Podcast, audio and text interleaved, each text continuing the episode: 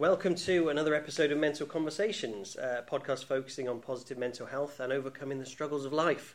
My name's Chris Sutton and I'm excited because today I'm joined in the studio by Jerry Adams. Morning, Jerry. Andrews. Oh my God, Jerry Adams. I did this yesterday. I was talking to someone yesterday about this. We could start again, but this is quite funny. I was like, I heard this at the Elderly League Festival. Leader of Sinn Féin become a massage therapist. It could happen. It could. So carry on. Jerry Andrews. Jerry is a body-mind coach at Shan Holistic Massage Therapy. Yep. Good morning. Good morning, Chris. Let's just keep going. So previously, we've talked about stuff. We've talked about the mind-body connection. I really love talking to you, actually. You open my mind to lots of different things. So I was desperate to get you back in. And then I said, what do you want to talk about? And I've been guided by you. And in fact, I think this is a subject, the first one we're going to talk about, that was talked about when we first met. Mm. So we're going to talk about the value of workplace massage and other well-being activities. But crucially, the importance of evaluating value and looking at business case for why businesses should actually look into these things. Yeah.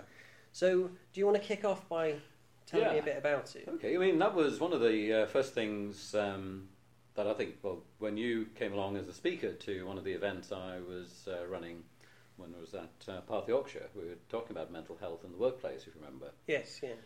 And this was one of the things that was sort of driving the agenda then, that yes, it's important that we can talk to people in the workplace about mental health and looking after staff and so on, and the different ways that companies can use, including massage, but other therapies and so on, to help support their staff. Yeah. But how do you know that any of these interventions are actually making a difference, on the one hand? Yes. And then how do you know, as an employer, as a business owner, that it's worthwhile actually spending money investing on these things? I remember it being really interesting because the first couple of speakers that were at that event kept talking about ROI. And they kept talking about ROI.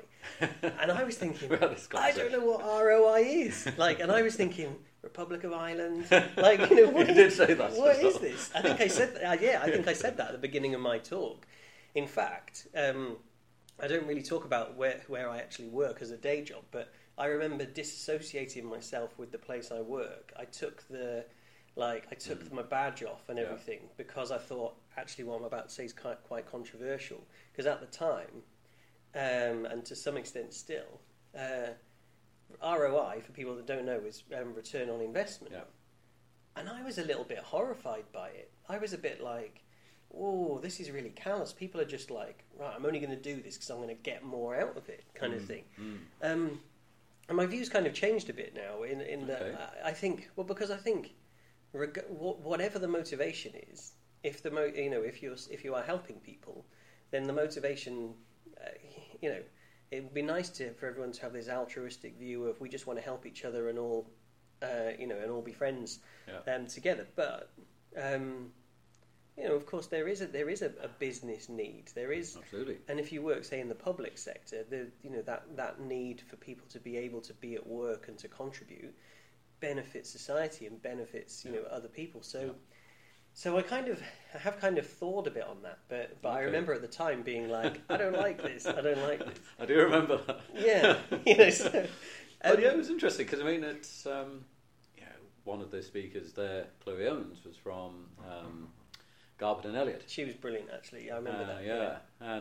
But the reason I was really interested in getting her to speak was how, as a group of accountants with an accountancy firm, they've literally looked at the numbers, and that was the interesting bit that she was sort of saying. It's all well and good, getting that buy-in from the top and so on, in principle or in good faith.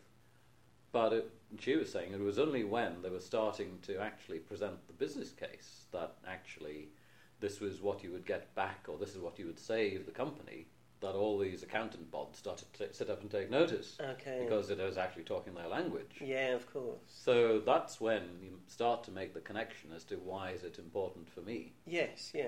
And that's the bit that I find is sort of the the bridge, because a lot of the things that I know we've talked before about the Leeds Mindful Employers Network, for example, and there is an awful lot of good work being done out there about mental health in the workplace. Yes, but it still feels sometimes as if it's sort of saying to people, "Well, this is a good thing to do. It's the right thing to do." Yeah, yeah.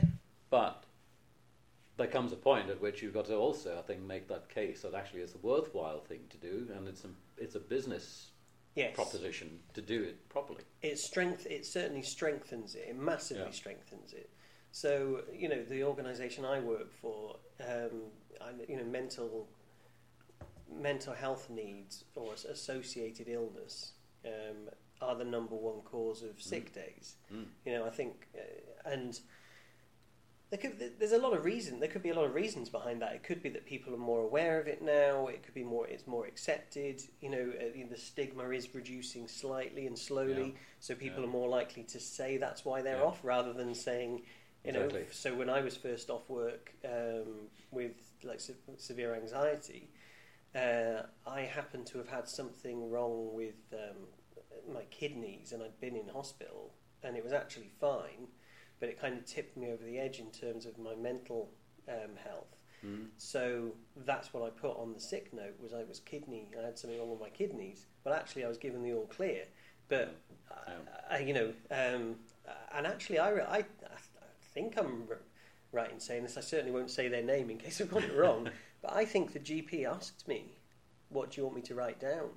Do you want me to put this?" They're well aware of this, really. But is that right? I don't know. Is that right? Like, well, I think as you say, it is probably changing, and I think we're talking about mental health, and I know lots more people actually are prepared to come out and talk about it these days, and it's acceptable that it is an issue. And I see with my work that I do, so many people who are coming with physical manifestations of mental issues, really. Yeah. But, as you say, a lot of the time that's what they go to get treated for. Yeah, that's right. Whether it's the doctors or me, for example. So let's get into the nub of this then. Mm. So when you talk about, I know we mentioned specifically massage, but other well-being activities. So what kind of activities were you thinking about that businesses can engage in? Well, mindfulness now is a big buzzword, isn't it, I think, out there. But it certainly does have its value, and I think a lot of companies, a lot of businesses, schools even, are starting to realise that these sorts of things where you actually do take a bit of time out and actually start to reflect, you start to work. I literally could not have asked you to set me up better there, because I work for a large organisation, and I lead on mental health for like a staff network, and we have like, I know you've come and presented at these sessions, but so we have like a peer-to-peer support group. Now part of that, at the end of it, we have a 10-minute guided meditation or a mindful 10-minute breathing exercise, we call it. And that's been so popular, and the feedback we've got, it was literally something I thought, well, chuck that in there, see if people like it, because I really like it. But we didn't know if it would work, or people would say, I don't want to do that, or people would leave before that started, but that doesn't happen. People really like it.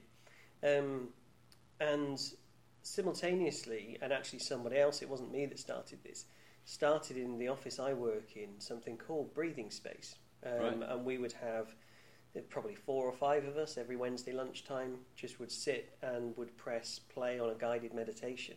Well, since I started kind of leading on this for the organisation around mental health in general, 3 or 4 people have approached me and said, oh, wouldn't it be great if we could do something like this mindfulness across the business? Mm. So I asked if someone would like to, or who would like to be involved, and someone put their hand up and said they'd like to do it. So I'm working with someone, and they've done all the work. I've just kind of overseen it, if you like. And we are actually looking to have guided breathing exercises in every building across the organisation. And not even every building, like every floor. Also, the building I work in has got like 10 floors. We're looking to do one session Monday, Tuesday, Wednesday, Thursday, Friday. so that people can go to a guided meditation or, like I say, breathing space every day if they want to. But why do you think people would now want to do that? What's coming out? I think it is out there, the word mindfulness, and I think people are intrigued by it. I think there are some real obstacles there with it, in that some of the people, well, I'd even probably go as far as say most people, when they first try it, think, oh, I can't do it. It's for other people, it's not for me. And you kind of have to keep, because you have to keep doing it. You can't do anything straight away. You can't drive a car, assume the day, when you first sit in that driver's seat. You have to kind of learn and engage and spend the hours, put the hours in, kind of thing, before you necessarily get the benefits. But so I think people are intrigued by it. But one of the things that's really interesting, we ran one of these breathing space sessions a couple of days ago. Yeah. And it was a new day. It was a day that we hadn't promoted it before. So I walked up to a particular individual in the office I work in and just said, oh, just so you know, we're going to go and do that now. And they went, why are you telling me? And I went, well, I just thought you might like to go. Yeah, but why are you telling me? Are you saying I've got problems? Ooh. And we're really defensive about it. And I was like, no, not at all. But that's very interesting. It's one of those things I feel like I try to avoid, or I'm desperate to avoid, when you're on one side of the fence and you're trying to tell everyone, you want to come over here, it's great over here. Really what you want is people to want to make their own way, Yeah. And yeah. You shouldn't be having to make a hard sell, should you? No, ideally. And there's a lot, and so many, I'm just too busy, I haven't got time, and it's that whole... if you make time, it can benefit you. But it's that thing, what's in it for me, in the sense, and this is where it's also quite an interesting whole issue around marketing and selling. I know sometimes, especially in our sort of helping professions, yeah. it's a dirty word often. It can feel like that. Yeah. But yeah, just in a sense, how do you try to convince somebody that doing something is going to be of benefit to them? And not just in a small sense or an immediate sense, but in a deeper way as well, isn't it? And that's the hard bit. But they've got to want to do that, I guess. But go on, sorry. I suppose I was just going to say the other side of that is where this whole point about, well, why is an organisation or a company doing this anyway? And this whole thing around, well, it's good for you, it's going to be valuable to you, it's being able to, I suppose, express and explain that benefit, but then also it's got to be of benefit to us as well. Yeah, of course. It's those sorts of interconnections with the whole thing around how do you evaluate it. That's interesting. Yeah. So in terms of the evaluation, my feeling is, there's an expression I heard a few years ago.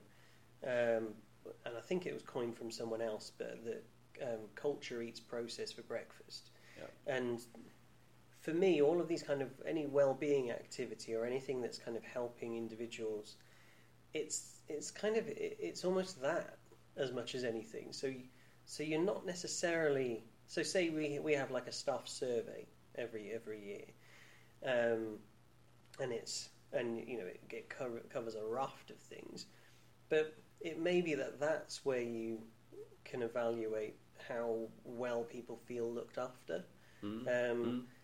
It's not necessarily evaluating their productivity, right?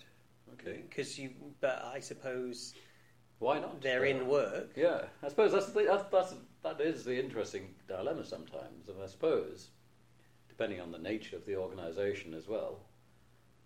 That whole question of productivity is a crucial one, because I think in some aspects of the private sector, for example, there's an A plus B equals C sort of equation, isn't there? Yeah. Whereas for sort of service industry, public sector, sometimes it's harder to make that equation seem plausible. I think it's in terms of things like, if you work in sales and you.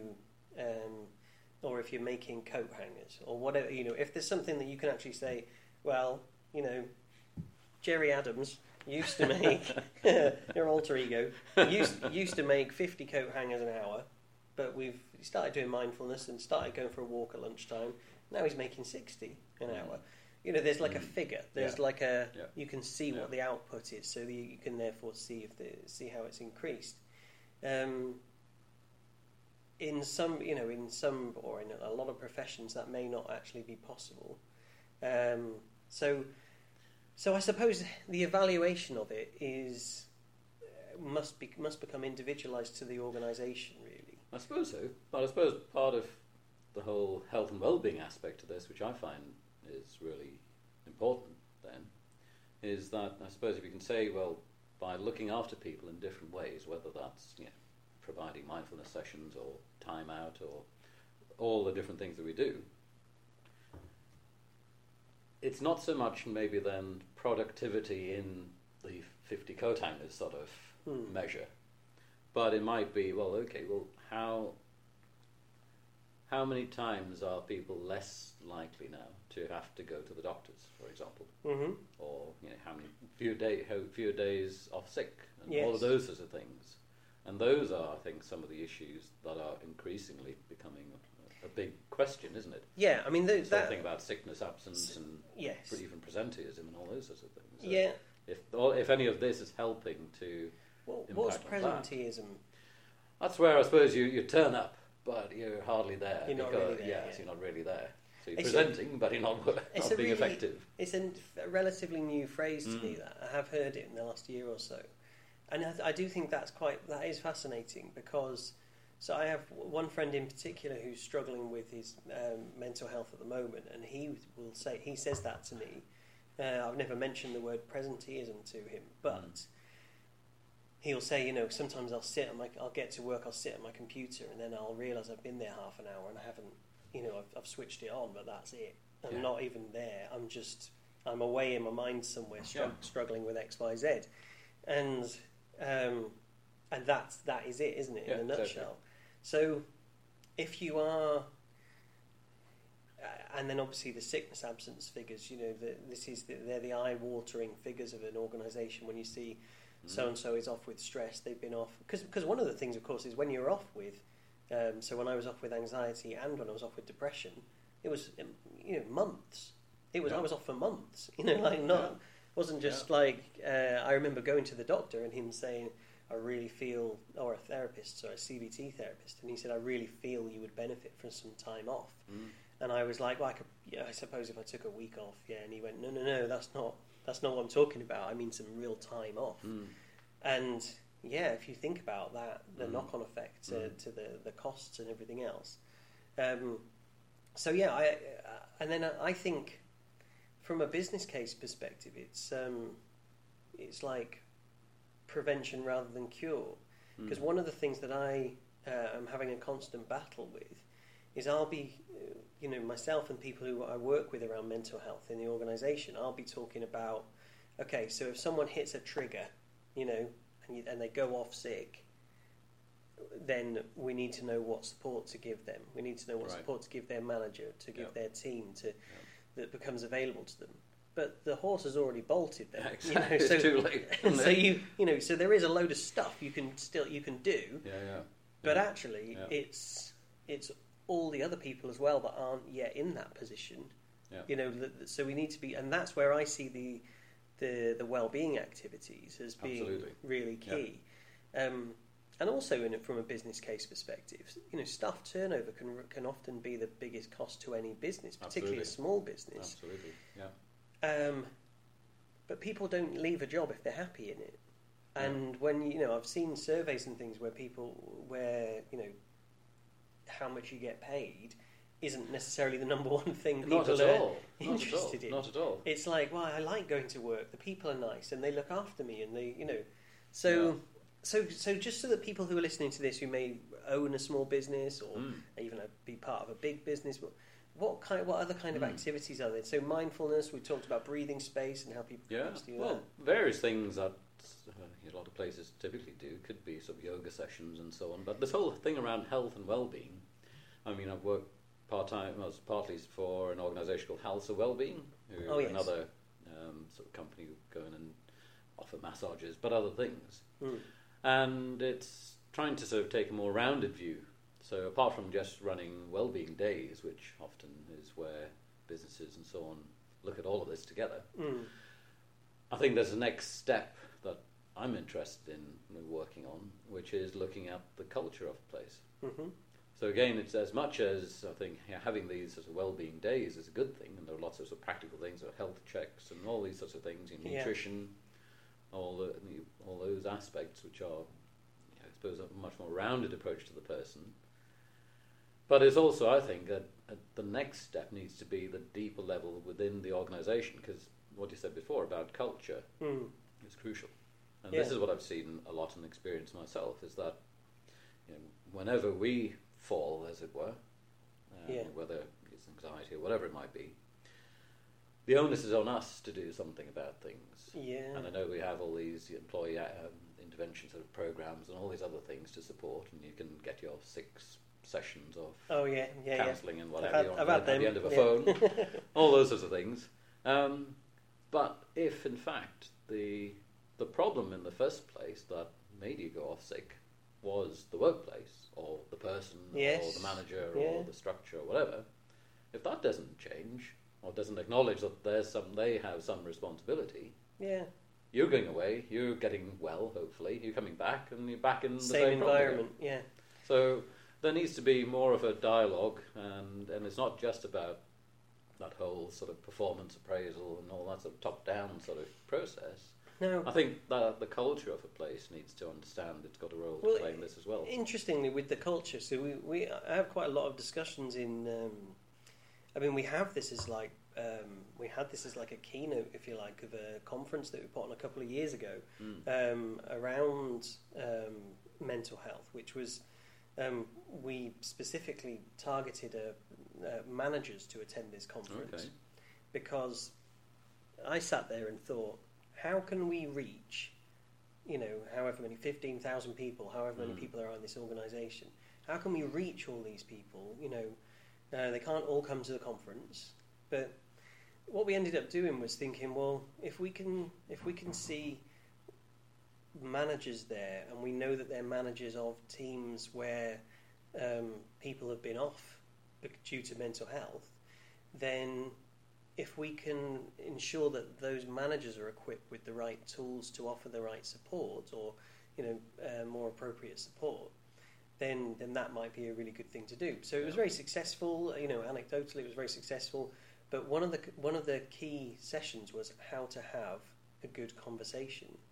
So how to have a quality conversation with a member of your team, and it was amazing how we're quite the organisation's big on appraisals, and is big on, but then the quality of the appraisals is obviously, it varies massively. And one of the things we said was, start every appraisal with just 2 questions, which is how are you, and let the person speak. And the second one, what do you want to get out of this session? Not appraisal, that's a one-to-one. Yeah. But like, you're talking about the person, you're not talking about the work. Yeah. So the focus is different. And I've adopted this, and it works really, really well for me, in that my relationship with people who are in my team becomes a lot stronger. Absolutely. You get to know a bit about each other, and you're trying to fix the source rather than the external things. Does that make sense? Yeah, absolutely. It really feeds really nicely into some of the other things that I'm sort of working on, and I find really sort of fascinating now, in the sense of, what you're talking about there is the manager as a coach, almost. Yeah, absolutely. And the coaching sort of conversations is really what you're talking about there. Yeah, yeah. And all of these sort of aspects are things I think that are crucial, but not always put into practice. And I was interested in what you were saying at the event that he came and talked at, I think, before. I don't remember, but I think one of the things you were talking about very much was this issue that it is about the nature of the conversations that you have with your members of staff, and it's absolutely, as you're saying, it's not about the end product. Yeah. Or the things that you're expected to be working on, but it's about engaging the individual, having those quality conversations. And that's what I think makes such a lot of difference, and people miss that point so easily. That, and that's where the support comes in. I mean, we're big on like support and challenge, you know. So there's two sides to it, but the support aspect is so key, and it might be, you know, historically something that's not thought of as being, well, you don't deal with that at work, you know. I even remember working for an organisation that said, you know, choose your attitude was the big slogan, and they would say, you know, whatever issues you've got going on outside of work, leave them at the door. Mm. You know, hang them up on a peg, leave them at the door, and come in and put that positive attitude on.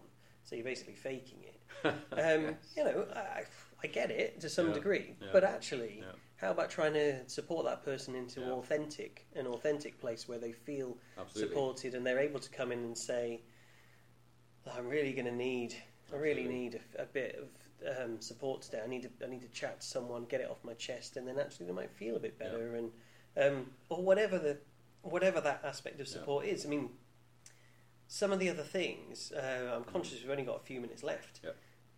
Activities that people can put on. We've I know where I work, we've got like walks at lunchtime. You know, and there's signs everywhere at the minute that say 10 minutes exercise does count as you've done some exercise, you know, so... Yeah, yeah. Well, things like that, I'd say all the different things that you can do, and I think this absolutely is right, being active. You just get locked into just sitting at your desk, and you might have all the bowl of fruit next to you or whatever it might be, but you're still sitting there. Just going off. So just getting up, and actually one of the things when I was at Pathway we were starting to do, that sort of sadly sort of petered out, but just going for a walk at lunchtime between the three or four of us, and might, you know, get our trainers on and just have a walk around the block, and it was brilliant. You know. And it does make a difference. It does make a difference from just sitting there stationary. Having walking meetings, that's another one. Right, that would be a good thing. Yeah, but why not? You know, like, why not? Yeah, and that's when you actually start to engage, because then what's interesting about that is you're not necessarily focused on the direct face-to-face stuff. Yeah. But you're both, literally, you know, you're walking along the same path in one sense. Oh, I like that. Having to actually, you're focusing differently. Your attention is slightly different, but it does make a subtle change. That's interesting. I do think that's interesting. I think, you know, the other things I've put about being active here as well, I think like volunteering. You know, people say about volunteering and how helping others is really beneficial to your own mental health. It's absolutely 100% true. Yeah. So, and a lot of organisations do have opportunities where you can do some volunteering during work time. I think, you know, even if it's like for like one day a year or something. Yeah, it's corporate social responsibility stuff. Exactly, yeah. But that might be, if it's like 10 hours a year you're allowed, that might be 10 one-hour slots you go and do something, working somewhere on lunch, you know, during lunchtime in you know, a homeless shelter or whatever it is, or you might go and do a day's gardening at you know, an old people's home or something. These are things that I know people who have actually done, and then crafts. Another thing, someone. I know you're big on crafts. Create.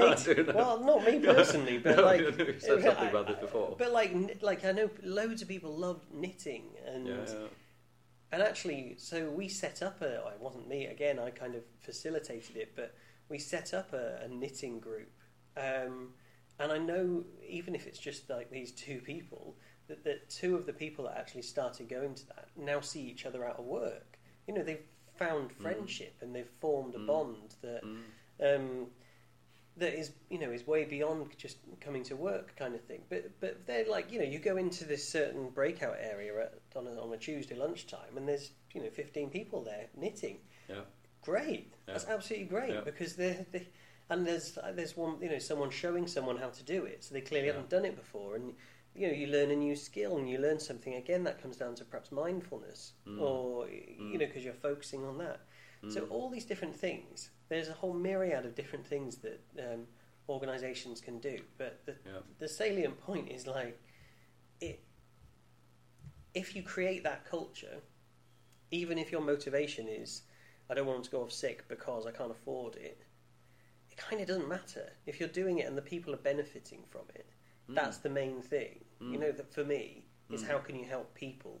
When I got up on my soapbox at that event that I spoke at, that was what I was saying, was I don't care about return on investment. I care about people helping people and people feeling better and being, you know, improving along their own on their own journey, if you like. But it is an interesting thing, I think, and at some point you've got to be able to justify it. Yes. I suppose. And I'm there now. I am there now. Yeah.